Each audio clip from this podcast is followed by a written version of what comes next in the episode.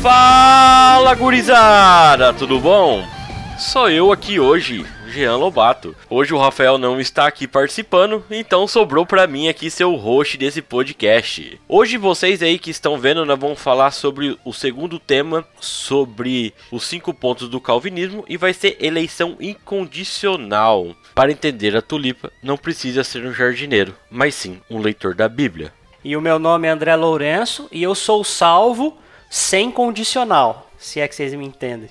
E meu nome é Guilherme Oliveira, e podes tu também dizer sou um dos tais? Ó. Então vocês aí que estão tá nos escutando, hoje nós vamos falar, né, sobre eleição incondicional. Se vocês não escutaram o podcast anterior, tá? Volta lá na nossa lá do número 57 que nós demos já uma introdução sobre esse tema. Lá nós já falou um pouco da parte histórica da, dos cinco pontos do calvinismo, como surgiu, o porquê surgiu. Então, depois que você escutar, ou se você quiser escutar antes, vai lá na nossa playlist lá, tanto no YouTube como no Spotify, no Deezer ou qualquer agregador aí de podcast e escuta aí para vocês entenderem a sequência desse podcast. Porque como nós falamos lá no primeiro, é, podcast dessa série, nós vamos falar sobre os cinco pontos do calvinismo. Então vocês precisam aí acompanhar para poder entender, porque um faz parte do outro podcast. Então vamos lá então para o nosso podcast.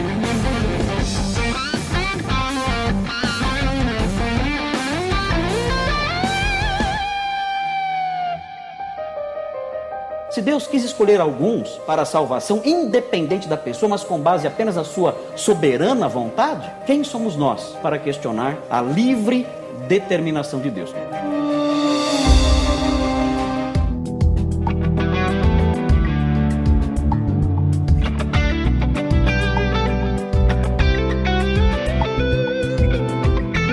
Vamos explicar um pouquinho agora o que é eleição incondicional, né? A eleição de Deus é um ato incondicional da graça livre dada por meio do seu Filho Jesus antes de o mundo existir. Por meio deste ato, Deus escolheu antes da fundação do mundo aqueles que seriam libertos da escravidão do pecado e lavados ao arrependimento e à fé salvadora em Jesus.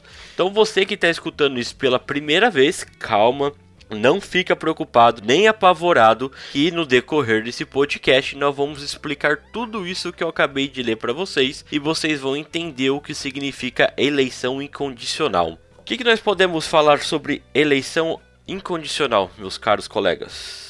É, eu gostaria de, é, de só lembrar que no primeiro episódio foi falado o período histórico, né?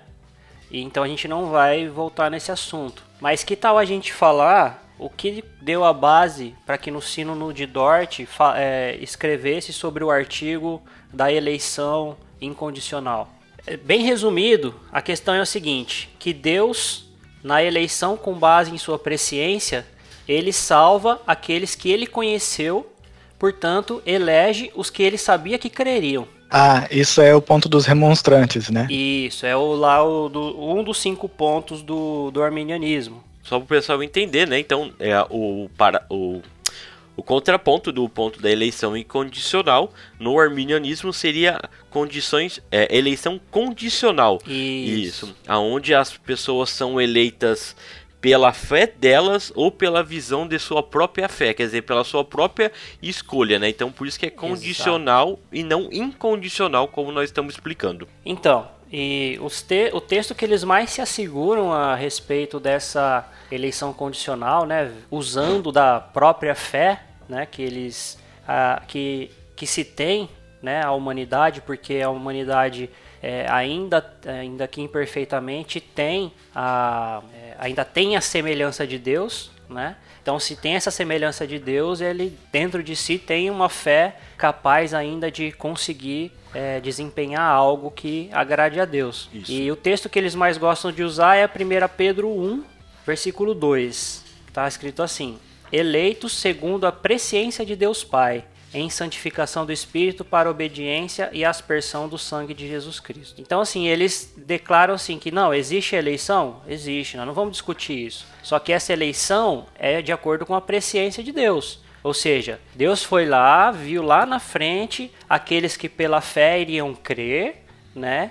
E aí, no começo de todas as coisas, ele os elegeu. Então, na, na, no final das contas, quer dizer o seguinte: que não foi Deus que elegeu, foi o próprio homem, com a sua própria fé e no seu próprio mérito, que fez com que Deus olhasse para ele e falou assim: esse merece, então eu vou eleger ele. Eu discordo um pouco desse ponto, né? Porque nós já tratamos nos podcasts aqui. Eu não lembro agora qual DGPan, DGPan não, qual DG Pop nós falou sobre a questão de Deus ser atemporal. Foi do filme lá dos alienígenas, né? Eu não lembro. A chegada. Isso. Se você quiser escutar um pouquinho sobre esse tema aí, é, escuta lá, porque Deus ele não viaja no tempo, né? Ele tá no tempo. Deus ele tá fora do tempo, ele, na verdade. Né? Ele está no passado, presente e futuro ao mesmo momento. Ele não tem um, um lugar onde ele está exatamente centrado. Ó, eu estou agora aqui no dia 10 do 7 de 2021, que é o dia que nós estamos gravando. Nós estamos nesse dia gravando, mas Deus ele é temporal, ele tá fora do, do tempo, né? Então, então ele sabe de tudo, né? Daquilo que vai acontecer, daquilo que já aconteceu e e tudo assim por diante. Então, eu não vejo muito sentido de falar que Deus conhecia de antemão, porque ele já sabe de tudo, né? Então, eu não vejo como uma boa argumentação para para falar sobre eleição usando isso, né? Aí talvez alguém pergunte assim, é, então o que, que essa presciência quer dizer? É claro que presciência quer dizer algo que viu de antemão, Sim, né? Isso a gente, a gente também não é, não tem como negar isso, né? Assim como eles não negam a eleição. Mas vamos, vamos analisar da seguinte perspectiva: Deus, ele é o autor da vida, correto? E ele é o uhum. autor da história. E que autor que não sabe o final da própria história que ele escreveu? Só que o que, que o autor fez? O autor ele criou a história e deu origem aos personagens e, e escolheu quais personagens colocar na história e o destino deles, correto? Correto. Então Deus tem sim presciência, é um óbvio, mas essa presciência não diminui Deus ao ponto de dizer que os personagens do livro escolheram como chegariam no final. Quem escolheu como chegaria no final foi o autor. Ok? Sim. Então, essa perspectiva de presciência divina é o ponto de que Deus, ainda soberano, sabendo e criando todas as coisas, controlando e orquestrando todas as coisas, ele tem a consciência do final de todas as coisas, porque ele fez o final de todas as coisas, assim como ele fez o início. Jesus Sim. disse que ele é o início e o fim, né? Isso. o alfa e o ômega. Nós, muitas vezes, quando nós vamos falar dessas perspectivas de futuro, passado em relação a Deus, é muito complicado nós seres humanos entender. Se nós formos ver lá em Apocalipse 13, 8, né? Ele fala assim, ó, e todos os habitantes da terra adoraram a besta. São eles que não têm os nomes escritos no livro da vida, que pertence ao Cordeiro, que foi morto antes da criação do mundo. Né? Então, nós podemos ver que a, a questão da eleição, ela parte de algo ser antes da criação do mundo. Deus já sabia da, da possibilidade do pecado, sabia como acontecer, sa deixou isso acontecer, né? E nós vimos e nós ent tentemos entender como que funciona essa questão do tempo com relação a Deus, mas nós não temos a capacidade de entender é, como essas coisas foram é, aconteceu de antes de tudo acontecer na verdade, né? Então é algo bem complexo para nós seres humanos ter essa capacidade de entender como Deus pensou em tudo isso, né? Realmente. É, também a questão da, da eleição incondicional, né? Que ela não está condicionada de forma alguma não só aos nossos méritos, quanto também às nossas postes ou qualquer tipo de coisa. E dando já uma entrada no que isso influencia na vida do homem, é que quando nós vamos evangelizar as pessoas, nós não precisamos olhar para o que elas fizeram ou o que elas são para pensar que ela pode ser um eleito de Deus e uma pessoa que precisa receber a pregação do evangelho. Então, a questão da eleição incondicional também influencia na hora da gente evangelizar e também quando nós sentimos que somos salvos, né? Quando o Espírito Santo testifica no nosso coração que a gente é salvo, a gente tem essa tranquilidade de que é o Senhor que nos segura, não é nós que seguramos na mão dele. Isso é muito importante mesmo, porque nós temos a confiança que Deus, ele é justo, né? Ele é santo, amoroso, então é muito melhor nós deixar nas mãos de Deus do que nas próprias nossas mãos, que sabemos que nós não vamos é, chegar até o final um dos pontos ainda que nós vamos tratar aqui, né, sobre a perseverança dos santos, se não é Deus nos ajudando, nos capacitando a cada dia contra o pecado, nós por conta própria não somos capazes de fazer isso, né? Jean, se você me permite, eu gostaria de ler é, um, um é pouquinho, um resumo bem breve sobre a eleição incondicional, que se encontra num livro que eu gosto muito, que me ajudou antes de eu me tornar membro de uma igreja presbiteriana. Ele sanou praticamente quase todas as dúvidas que eu teria se eu fosse confrontado com essa nova teologia aí que eu desconhecia antigamente. Sim, o nome do livro é O que todo presbiteriano inteligente deve saber. O livro é bem curto, ele é bem simples também, mas ele é muito bom, né? O livro diz o seguinte, na sua página 35, no capítulo 5, os cinco pontos do calvinismo. Eleição incondicional. Os calvinistas creem, à luz dos ensinos bíblicos, que Deus não permitiu que toda a humanidade perecesse eternamente no inferno. Por isso, antes da fundação do mundo, escolheu homens e mulheres para serem santos e repreensíveis perante Ele, e em amor os predestinou para a salvação. Esta eleição é incondicional porque não se baseia em nenhum mérito ou virtude da pessoa predestinada, mas unicamente no amor e na misericórdia de Deus. Também não é conhecimento prévio de Deus, de que tais pessoas vão receber Jesus como Salvador, que levou o Criador a escolhê-las para a salvação. Pelo contrário, é a escolha feita por Deus que leva essas pessoas ao arrependimento de seus pecados e à fé salvadora. Portanto, a eleição ou predestinação para a salvação é um ato soberano de Deus totalmente incondicional. A fé e o arrependimento não são condição, mas resultado da eleição o meio que Deus escolhe para aplicar a salvação aos eleitos. Deus não elege porque antevê arrependimento e fé. Ele produz arrependimento e fé porque elegeu. Cara, é sensacional isso, né?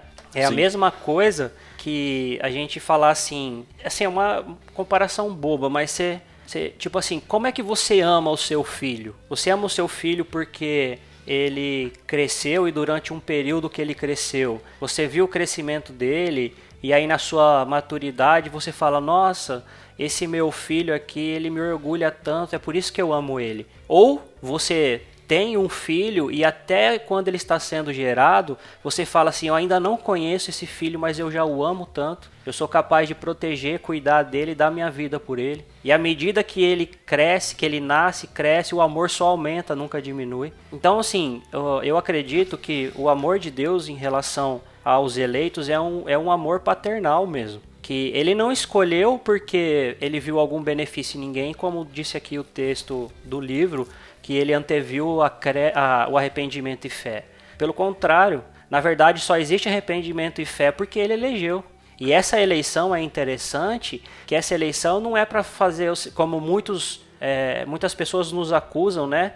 E até mesmo os chamados calvinistas de jaula também pensam nisso, né? Que é aquelas, aqueles guerreirões do teclado, como o Jean diz, né? que acaba de se converter ao calvinismo e já sai tocando terror, achando que é doutor da lei, discutindo com não sei quem e tal. Ele acha que assim, não, eu não preciso pregar, porque a pessoa está eleita e tal, então ela vai ser salva e não sei o que, né? Ou, num, num certo modo, até pior, aquelas pessoas falam assim, não, eu não preciso parar de pecar, ou eu não preciso ir para a igreja, não preciso fazer nada, eu já sou eleito, tô salvo, né? Que são coisas ridículas. Na verdade, porque... essas pessoas, a pessoa que tem esse pensamento, ou ela não entendeu ainda, ou essa pessoa não é salva, né? Porque Exato. essa pessoa é uma pessoa legalista, né? Ela quer colocar um, uma coisa que não tem nada a ver com a Bíblia, né? A Bíblia fala que nós devemos evangelizar, que nós devemos ser santos, repreensíveis, e tudo isso faz parte da nossa vida cotidiana como cristão, né? Tudo porque fomos eleitos. Sim. Então, assim, se você é salvo, você é salvo porque Deus te elegeu. E o como você mostra, é claro que a gente não tem um termômetro para identificar os eleitos e os não eleitos. Por isso que Deus, Jesus mandou a gente pregar o evangelho em todo o mundo, certo? E a Bíblia nos diz que a gente é, prega o evangelho e aqueles que foram eleitos, aqueles que Deus preparou para serem eleitos, eles vão ouvir o evangelho e vão se converter, certo? Agora, o que, que Jesus ensina a respeito das árvores? Que você reconhece uma árvore com o fruto que ela dá. Então, embora a gente não tenha e não veja o coração de ninguém, mas quando você acompanha um pouco a vida de uma pessoa, você consegue ver atitudes, palavras que demonstram parecer de que essa pessoa mudou ou essa pessoa está produzindo um bom fruto. E se essa pessoa está produzindo um bom fruto, não é por isso que ela está sendo salva. Ela só está produzindo bom fruto porque ela foi eleita e, consequentemente, foi salva.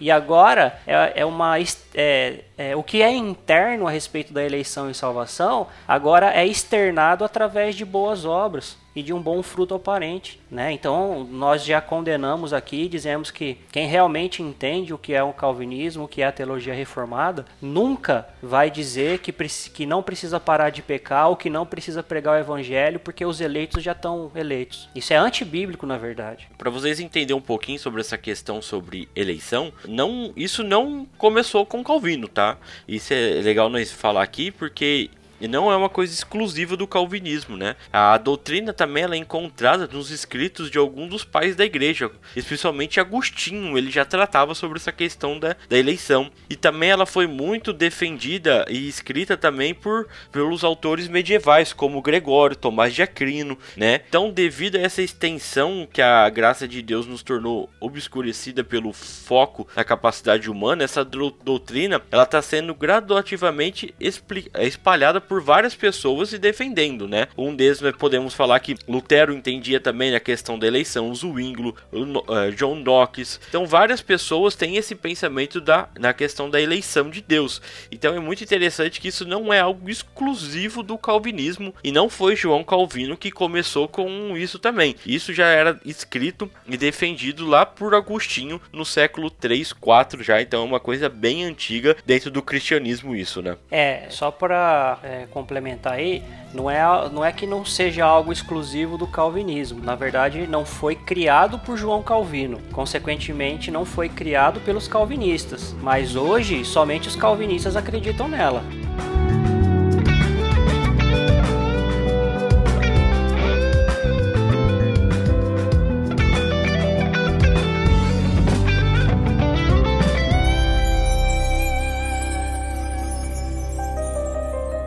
Se Deus quis escolher alguns para a salvação, independente da pessoa, mas com base apenas na sua soberana vontade, quem somos nós para questionar a livre determinação de Deus?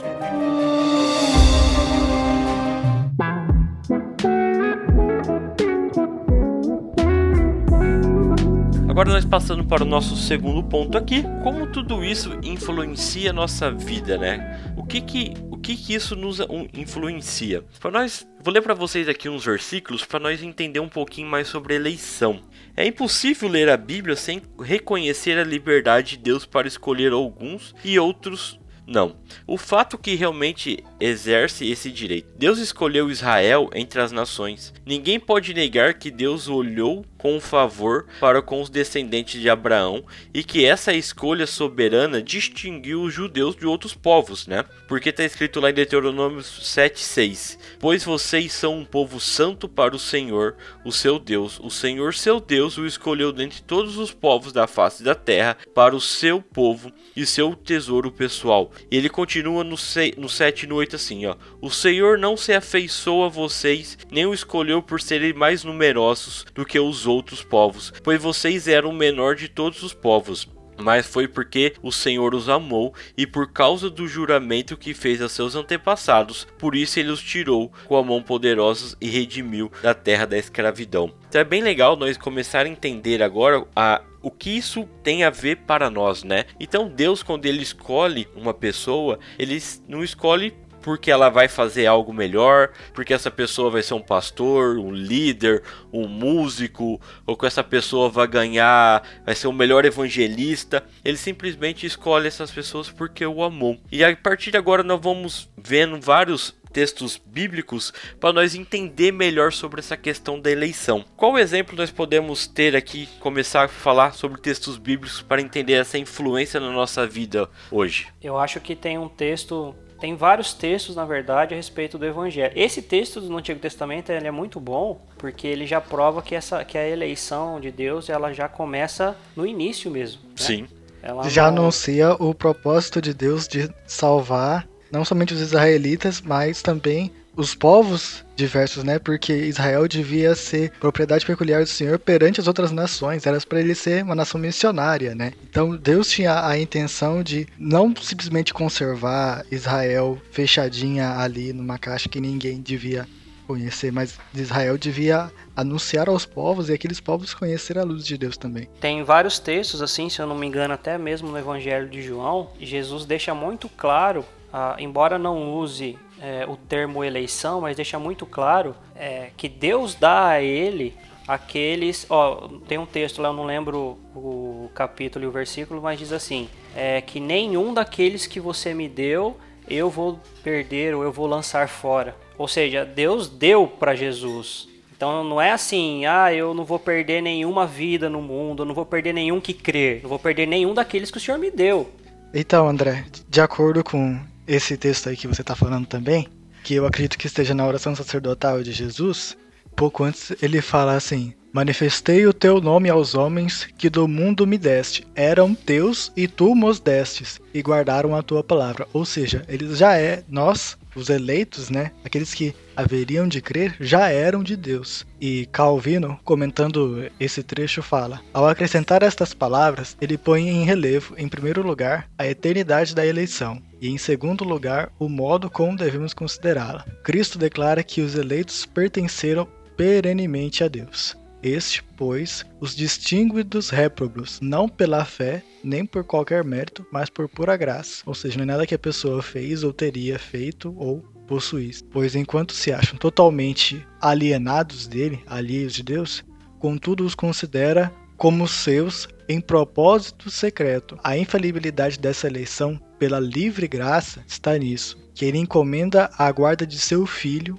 todos aqueles a quem elegeu, para que não pereçam, e este é o ponto para o qual devemos volver os nossos olhos, para que estejamos plenamente certos de que pertencemos à agremiação dos filhos de Deus. Então aqui está falando não somente de que nós somos eleitos, mas também lança luz na questão da na perseverança dos santos, né? Eu acho maravilhoso como os versículos que vão é, tratando né, dessas questões doutrinárias da Tulip, eles vão se concatenando, né, para mostrar como tudo isso se conversa, né, como tudo isso faz sentido em conjunto na palavra de Deus como um todo. Uma outra coisa que as pessoas que criticam ó, esses pontos, né, em relação à eleição incondicional, é que se é assim a eleição, como a gente está explicando, então Deus não é justo, porque como assim ele escolhe uns para salvar e escolhe outros para ser condenado. Na verdade, Deus não escolheu ninguém para condenação. Embora ele condene as pessoas pelo seu próprio pecado e Deus ele não é o autor do mal nem o autor do pecado e consequentemente não faz com que ninguém peque a todos, todos, Paulo diz em Romanos que todos pecaram, estão fora, longe da graça de Deus. Né? Ou seja, a minha perspectiva de, desse conceito é o seguinte: todos estão indo em direção ao abismo, certo? Uhum. Certo. Aí Deus, na pessoa do seu filho, vai é, nessa, nessa, vamos dizer, nessa fila aí e pega um, pega outro, pega outro, pega outro e fala assim, ó, você não vai que você vai, não vai cair lá. Vem aqui você que você não vai cair, vem aqui você que você não vai cair e leva e leva eles para uma outra direção, que é a direção da eternidade do, do céu. Ou seja, todos estavam indo para o abismo, porque todos mereciam o abismo. Aí porque Jesus na figura, porque ele é o Salvador, né? Na figura, na representatividade da, do amor do Pai, do executor disso, ele vai lá e pegou, escolheu aqueles que o Pai deu para falar assim: não, vocês não vão. Eu não quero que vocês vão. Por quê? Porque eu amo vocês. Porque eu me sacrifiquei na cruz por vocês. E isso não foi agora. Isso foi quando eu fui imolado lá na eternidade antes da fundação do mundo. Então, assim, é só um fato de que. Eu vou dar um exemplo mais, mais, mais humano. Eu acabei de falar em off aqui que eu tenho um, um inquilino novo aqui comigo, né? Que é um gatinho que eu tenho, um Milo. Eu adotei ele. Esse gatinho, ele é filhote de uma gata que eu e a minha esposa alimentamos há um bom tempo, mas ela é uma gata de rua. E a gente nunca quis adotar ela porque ela ela iria brigar com a nossa outra gata e tal. E a gente, mas a gente dava comida para ela. Só que assim, aqui na rua tem um monte de gato. Muito gato, muito gato. Só que era só essa gata que a gente alimentava. Só essa gata que a gente quis alimentar. Por quê? Porque nós quisemos. Ela fez alguma coisa para nós? Não. Ela era arisca com a gente. Ela, ela fazia pra gente quando a gente chegava perto, ela fugia da gente, mas a gente amou ela e falou, vamos alimentar ela. Quando ela teve o filhotinho dela, que é esse que tá comigo agora, o Milo, é, aí eu a gente começou a alimentar os dois. E o Milo também é muito arisco. Enquanto isso, um monte de gato na rua lá. Ela compartilhava até a ração dela com outros gatos, que eu tô ligado, né? E eu não gostava disso. Mas tudo bem, eu colocava na rua. Compartilhava até com os cachorros na rua. E aí eu cheguei e comecei a dar. A... Também amei esse gatinho ao ponto de também dar ração para ele, mas eu amei tanto esse gatinho que eu resolvi pegar ele para mim. Mas eu poderia ter pego outro gato, porque tem um monte na rua. Mas eu não quis pegar outros gatos. Eu quis pegar o gatinho ali que eu dei o nome. Eu dei o nome para esse gato antes de eu adotar ele. Você entende? Por quê? Porque eu amei ele. Eu quis ficar com ele. Não tem um motivo. É, não tem outro motivo. Então, é, Deus ele não resolve ah, escolher uns e, e rejeitar outros, no sentido de vou fazer duas filas aqui. Você vai na esquerda e você vai na direita. Não, todos estão num só caminho e todos estão perdidos. Mas ele amou alguns. E esse alguns ele retirou desse caminho e mudou para um outro caminho, converteu para um outro caminho. Então é o que nós chamamos de eleição para os salvos, é preterição para os condenados. Ou seja, ele simplesmente não tomou nenhuma atitude para os condenados, porque eles já estavam condenados. Jesus mesmo disse que aquele que crê em mim é, será salvo. Quem não crê em mim já está condenado, não vai ser condenado, já Sim. está. Então, é, isso é para também desfazer uma, uma ignorância a respeito da eleição incondicional, porque é simplesmente por amor. Todos mereciam a destruição, todos mereciam a condenação. Mas Deus, como é amor, e Deus não fez a humanidade para ser destruída, embora ele deixou a humanidade ir por esse caminho porque ela escolheu esse próprio caminho, ele resolveu por amor criar uma solução para isso, que foi entregar o filho dele na cruz. Para quê? Para salvar os seus eleitos. E para mostrar nos séculos vindouros a suprema glória do seu filho, né? Como que é o mesmo versículo lá? Ixi, aí você tá perguntando pra pessoa errada. o cara bom de Bíblia aqui é o Segui. É. Sei que é um Acho... cara de referência aqui. Para mostrar nos séculos vindouros as abundantes riquezas da sua graça pela sua benignidade para conosco em Cristo Jesus. Isso aí.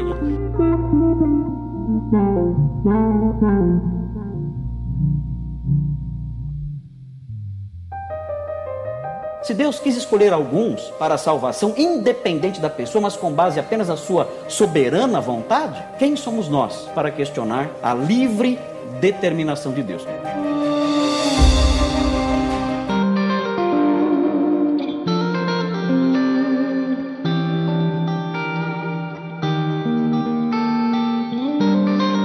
Lá em Romanos 9, né? E Deus ele exerce essa questão de escolha até dentro da família da aliança. Ele escolheu Isaac, mas rejeitou Ismael, e Jacó, e não Esaú. Na verdade, também os filhos de Rebeca tiveram o mesmo pai, o nosso, né?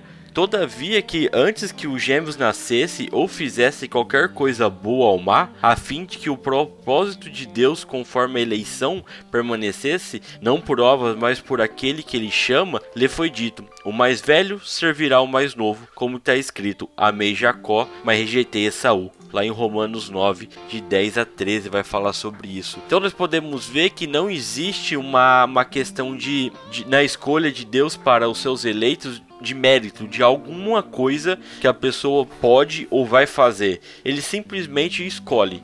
Agora, o motivo de ele não escolher todos, não tem como nós saber. Mas nós sabemos que a Bíblia ela fala que ele escolheu porque era amor. Como o André acabou de explicar aqui, ah, usando uma questão pessoal dele, o porquê ele amou o gatinho só porque ele catou esse gatinho. E Deus é assim que ele faz com nós. Então é muito difícil quando nós olhamos para outras pessoas, até pessoas entes queridos, eu falo isso próximo de mim mesmo, né? Quando eu estava começando a estudar sobre os cinco pontos, né? Das doutrinas da graça, eu ficava muito confuso e não aceitava isso da questão da eleição. Ah, então não, não é certo. Deus não é justo de deixar outra pessoa é, ir pro inferno. Todos têm que ser salvos, né? Mas conforme o meu estudando a Bíblia, entendendo, né? E principalmente o, o versículo que o André leu aqui, que é Romanos 3, 23, que, né, que fala que todos pecaram e carecem da glória de Deus, quer dizer, todos pecaram. Todos nós merecemos a condenação inferno. Todos, né? Mas pelo amor que Cristo tem por nós, através da sua obra na cruz, hoje nós podemos ser salvos e resgatados dessa vida onde nós seríamos condenados. Então, quando nós vimos essas pessoas queridas e temos que olhar para nós e ver que não tem um mérito dentro de nós, que nós somos pecadores, miseráveis e que nós muitas vezes vamos aborrecer Deus, nós nunca vamos conseguir fazer as coisas perfeitas para Deus. Então por isso que Deus ele olha para nós, só que ele não enxerga nós, ele enxerga o seu filho na cruz, porque ele era perfeito. Ele era o cordeiro sem mácula, perfeito para que pudesse ser imolado e apaziguar essa ira que Deus tinha contra a humanidade. Né? Ô Jean, você sabe que falando disso, não é questão de justiça, né? Não é. Porque se fosse questão de justiça, condenaria a todos. Todos? Aí, seguindo aqui o seu texto, ó, logo em seguida, o versículo 14. Que diremos então? Que Deus é injusto? De modo nenhum. Pois ele diz a Moisés: Terei misericórdia de quem eu tiver misericórdia, e terei compaixão de quem eu tiver compaixão. Por isso que ele enviou Jesus, porque foi questão de misericórdia, foi questão de compaixão. Porque se fosse só questão de justiça, todos nós estaríamos condenados. Com certeza Também os versículos de Efésios 1, 5 e 6 falam: que ele nos predestinou para ele, para sermos adotados como seus filhos por meio de Jesus Cristo, segundo o propósito de sua vontade, para louvor da glória de sua graça. Se fosse por motivo de justiça, seria para louvor da glória da sua justiça, mas é pela graça de Deus que nós somos salvos. Sim. Que, né? Isso é interessante, né, Gui, que você falou, né, que nós somos agora adotados como filhos, né? Quer dizer, a pessoa que não é adotada, ela é simplesmente uma criatura de Deus. Isso que nós temos que entender. Muitas vezes as pessoas falam que todas as pessoas, todos os seres humanos é filho de Deus. Não. Todos os seres humanos são criaturas de Deus. Deus criou, mas só através do seu filho, através do momento onde nós realmente agora servimos a Deus, entendemos que Jesus é nosso Senhor e Salvador, que agora nós se tornamos filhos e podemos participar dessa questão onde que Jesus, ele abriu o caminho para nós, aonde nós agora podemos podemos ter acesso a Deus, é onde nós podemos agora ter acesso à salvação. Mas tudo isso foi por meio de Cristo e não por nós e nunca será por nós, né? Graças a Deus que não é por nós. Porque senão nós nunca seríamos salvos. Você sabe que é, assim, como eu já falei aqui, né, é, dos calvinistas de jaula, eu já fui um. Quem não né? foi? Pois Acho é. que faz parte. Faz parte do aprendizado, é, né? Feliz ou infelizmente, né? E só que hoje eu penso assim, esse conhecimento, ele não é um conhecimento para ser discutido. Embora a gente está gravando sobre isso, a gente não está fazendo com, com o intuito de, ah, então vamos criar uma discussão aqui porque a gente vai derrotar os arminianos. Não. Não é nada disso. A gente só quer explicar o ponto, é, os pontos do calvinismo. Porque eles foram, porque eles aconteceram, né? A gente não quer derrotar ninguém em debate, não é a nossa ideia. Essa briga já tá aí já há mais de 450 anos e, não foi resolvida, nunca, né? E nunca vai ser resolvido. Cada um É. vai interpretar da melhor forma que acha. Já teve gente que era arminiano e virou calvinista, já teve gente que era calvinista e virou arminiano, então tá Tem assim. gente que era calvinista e virou católico e assim por diante, É. cara. E é. e a questão assim, o que aí talvez alguém pergunte.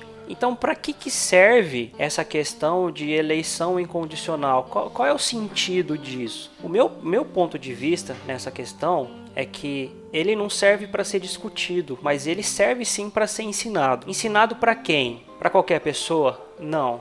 Ele deve ser ensinado para as pessoas que já estão na igreja, para as pessoas que já é, conheceram o, o evangelho, mas essas pessoas elas precisam ter a certeza da salvação. E é na eleição incondicional que a gente descobre que é Deus que fez tudo na questão da salvação. É na, é na eleição incondicional que a gente vê que se Deus falou que fez e que escolheu e que foi antes da fundação do mundo, é ele que vai garantir, porque ninguém vai tomar de Deus o que é dele, né? Ninguém tem poder para tirar de Deus ou desfazer o que Deus já fez. E se foi feito na fundação do mundo, não interessa o que há por vir que vai ser desfeito. Então, é, eu acredito assim que serve para um ensinamento dentro da igreja, sim, é, serve para que as pessoas possam ter a certeza de que quando Deus faz alguma coisa, Ele garante tudo aquilo que Ele faz. E se Ele garante que Ele faz, e se Ele realmente nos elegeu, a gente pode ter a certeza de que isso vai ser até o final. É uma questão de segurança, né? A própria Bíblia, a Bíblia fala, né, que o Espírito Santo é nosso penhor, né? Nosso selo da promessa de Deus, né? A garantia. É a né? garantia. Então, se nós não temos essa segurança dentro de nós, nós ficaremos loucos. Ou é como é como uma pessoa que está tentando emagrecer, então tudo que ela come, ela pensa que vai engordar. Tipo assim, eu tomei um copo de água, não, eu vou engordar. Nossa, eu almocei, eu vou engordar. E a pessoa que não conhece essa questão da eleição, não sabe que Deus já tinha predestinado ela ou outras pessoas para a salvação, essa pessoa entra em parafuso, porque ela- nós nunca vamos conseguir parar de pecar contra Deus. Nós não é muito diferente, nós já falou várias vezes aqui no podcast, que é diferente você nunca parar de pecar e ter uma vida de pecado. Isso é diferente. Uma vida de pecado é aquela pessoa que ela sabe que tá pecando, não se importa e acaba pecando toda vez fazendo a mesma coisa. Pecar é quando muitas vezes nós fazemos coisas erradas, até muitas vezes fazemos inconscientemente, sem querer, sem pensar. Então, nós cristãos não podemos ter uma vida de pecado. Mas se não é essa questão da eleição de Deus, de ele nos ajudar com a salvação, vir e estender a mão para nós e puxar, nós por conta própria não conseguiríamos fazer isso. E com isso nós entraríamos em paranoia, porque nós nunca conseguiríamos fazer nada para agradar a Deus. É, posso te aj- ajudar nessa questão do pecado aí com uma ilustração? Pode? A questão de ficar no pecado é assim: fica sem tomar banho. Não tome mais banho. Essa é. YouTube. Hã? Você falou de não tomar banho, eu lembrei daquela menina lá que todo mundo falava que não tomava banho lá, que ta- tava no- na última edição do Big Brother. Ela virou meme de não tomar banho, porque É. ela ficou semanas sem tomar banho. Essa aí tá em pecado, então. fica sem tomar banho. Aí você vai ver como você fica, certo? Agora você se suja e toma banho. Se suja e toma banho. Essa é a questão. A gente não tem a capacidade de deixar de se sujar. Mas qual é a diferença? A gente toma banho. A gente se suja, a gente toma banho. Agora quando você não tá nem aí, quando você não liga mais, você nem to... você vai falar assim: "Pra que eu vou tomar banho se eu vou me sujar de novo?" Sim. e você vive sem tomar banho. Essa é a diferença daquele que peca e essa é a diferença daquele que vive em pecado. É in- é interessante você trazer essa analogia, é, André, porque na, no Antigo Testamento, na lei lá, a questão do banho era muito importante na Purificação. né? questão, na, na questão de purificação. Porque direto eles precisavam tomar banho antes de vestirem as roupas sacerdotais, ou quando estava impuro, depois que fazia o negócio lá tinha que tomar banho também. É, Era me- muito relacionado Se eu não me engano, acho que era o, o rei Nabucodonosor que o profeta é, Eliseu falou para ele mergulhar sete vezes no Nilo, não era? No Rio Jordão. No Rio Jordão? Era é, o... no Rio Jordão. Não, não era Nabucodonosor, era um, um outro homem lá, sírio, eu esqueci o nome dele agora. Ah, tá. E, e ele foi, mergulhou as sete vezes. Na sétima ele saiu purificado. Ele tinha Sim. lepra, eu acho, alguma coisa assim. Isso. Isso é um paralelo bem legal de nós falar aqui, né? Porque no Antigo Testamento nós tínhamos que fazer auto um ato físico, né, para ser limpo, né, da, da sujeira, né, do pecado, muitas vezes, né, onde tinha que matar o animal, tinha que aspingir esse sangue para na arca para poder limpar o pecado, né? E hoje tudo isso é espiritual, né? Cristo já fez uma vez e agora a nossa a nossa purificação é através da oração, do arrependimento e de pedir perdão para Deus, né? É, só pra esclarecer essa passagem que o André citou, é 2 Reis 5. Segundo Reis 5, lá o, o homem era Naamã. Obrigado, Gui.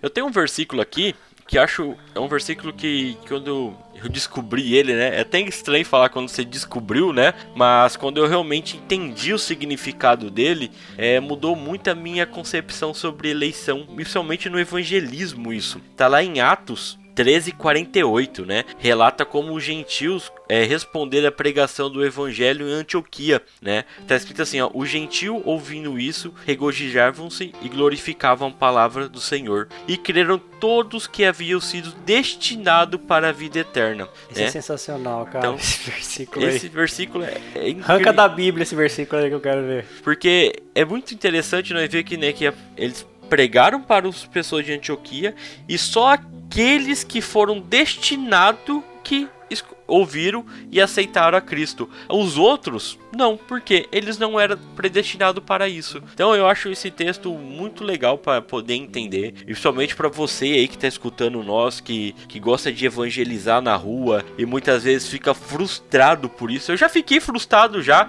de tentar falar do amor de Deus para a pessoa, falar sobre salvação, e essa pessoa não quer saber, não entende, e você acaba ficando frustrado por isso, né? Mas graças a Deus que nem isso tá nas nossas mãos. Tudo tá na mão de Deus, né? É, na nossa mão tá só pregar o evangelho, né? E Só fazer pre- discípulo. Isso aí. Jogar a semente. Aonde ela vai cair no caminho não são responsabilidade nossa, né? Se Deus quis escolher alguns para a salvação, independente da pessoa, mas com base apenas na sua soberana vontade, quem somos nós para questionar a livre determinação de Deus? Indo aqui já para nossa finalização aqui do podcast, né? Eu faço uma pergunta aqui: a eleição ela é justa? Como você se sentiria se tivesse sido um empregado leal na mesma emprega por 30 anos e um- algum jovem recém saído da faculdade roubasse, é, recebesse né, o mesmo salário, pagamento e aposentadoria? E se o seu irmão ou irmã mais novo, nova, gastasse a herança da família com vinhos, mulheres, músicas e seu pai o recebesse em casa de braços abertos com uma festança. E isso, esses mesmos status na casa com você?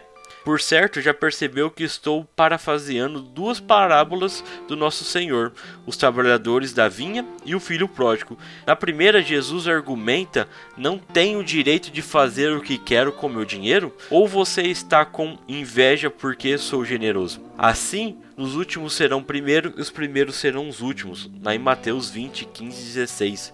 Os fariseus eram os trabalhadores que haviam trabalhado o dia todo e que ficaram escandalizados com a decisão do proprietário de pagar a mesma quantia para aqueles, os gentios, né, que apareceram há pouco. São os filhos mais velhos que têm ciúme do amor do pai para com o irmão dissoluto. O mesmo argumento parece na parábola do banquete do casamento, né? Pois muitos são chamados, mas poucos são escolhidos. Está lá em Mateus 22, 14. Quando se trata de salvação, não há salários. De fato, o salário do pecado é a morte, está lá em Romanos 6:23. Então, se queremos falar sobre recebemos o que merecemos, estamos em caminho perigoso, né? Porque a salvação é uma dádiva e não uma recompensa. Nós podemos ver isso lá em Romanos 4, 4, 5. A eleição é justa? Dificilmente. Mas quem quer que proíbe, proíbe dessa questão, afinal de contas, se Deus fosse dar a, a cada um o que é merecido, ninguém seria salvo ele poderia deixar cada um de nós em nossa morte espiritual e na condenação que escolhemos para nós. Lá em, Timó em 2 Timóteo 1,9, Paulo torna o propósito de Deus e não nos, nossa decisão ou esforço. A vontade da eleição, Deus nos salvou e nos chamou com uma santa vocação em uma virtude das nossas obras, mas por causa da sua própria determinação e graça, essa graça foi dada em Cristo Jesus desde os tempos eternos e da graça a Deus pela fé dos crentes tessalonicenses, porque desse o princípio Deus escolheu para ser salvos. Está lá em 2 Tessalonicenses 2,13.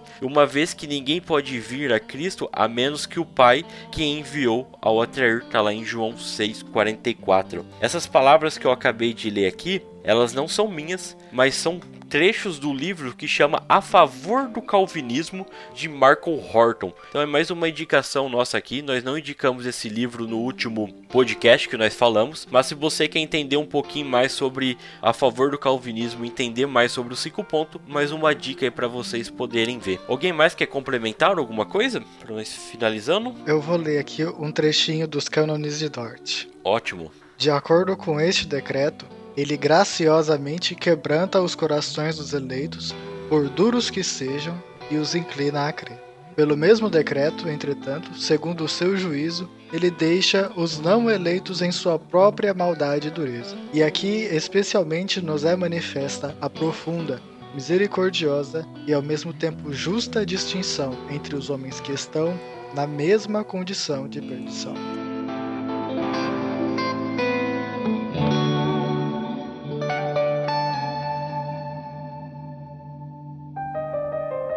Se Deus quis escolher alguns para a salvação, independente da pessoa, mas com base apenas na sua soberana vontade, quem somos nós para questionar a livre determinação de Deus?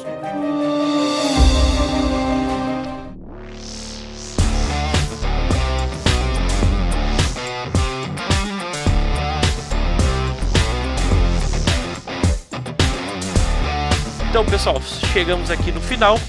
Se você tem alguma dúvida ou quer falar conosco, procura nós através das nossas mídias sociais aí, mandando dúvidas, perguntando, ou se você tem vergonha talvez de se expor, você pode mandar um e-mail para nós que é o contato arroba do grego.com. É, você pode falar com nós diretamente, tirar dúvidas, né? Ou você pode mandar sugestões sobre do que nós falamos lá no Instagram para o do Grego Responde, onde nós pode falar mais algum assunto lá. Então fica aí para nos perguntar qualquer coisa nos comentários aí no tanto no YouTube, se você escuta o podcast pelo YouTube, ou pelo site também temos lá a área de comentários, você pode comentar, perguntar lá. Então, finalizando aqui, meu nome é Jean Lobato e eu vou ler aqui uma frase do John Stott, que ele fala assim: A doutrina da eleição é fruto da revelação divina, não especulação humana. Não foi inventada por Calvino em Genebra, nem por Agostinho de Hipona. É acima de tudo uma doutrina bíblica e nenhum cristão bíblico pode ignorá-la. Meu nome é Guilherme Oliveira e você só pode segurar na mão de Deus porque ele segura a sua mão desde antes da fundação do mundo. Segura na mão de Deus, segura na mão de Deus. E meu nome é André Lourenço e eu fico aqui com Romanos 8, 28 ao 30. Sabemos que todas as coisas cooperam para o bem daqueles que amam a Deus, daqueles que são chamados segundo o seu propósito. Pois aqueles que Deus de antemão conheceu, ele também predestinou para serem conformes à imagem de seu filho, a fim de que ele seja o primogênito entre muitos irmãos. E aos que predestinou, a esses também chamou. E aos que chamou, a esses também justificou. E aos que justificou, a esses também glorificou.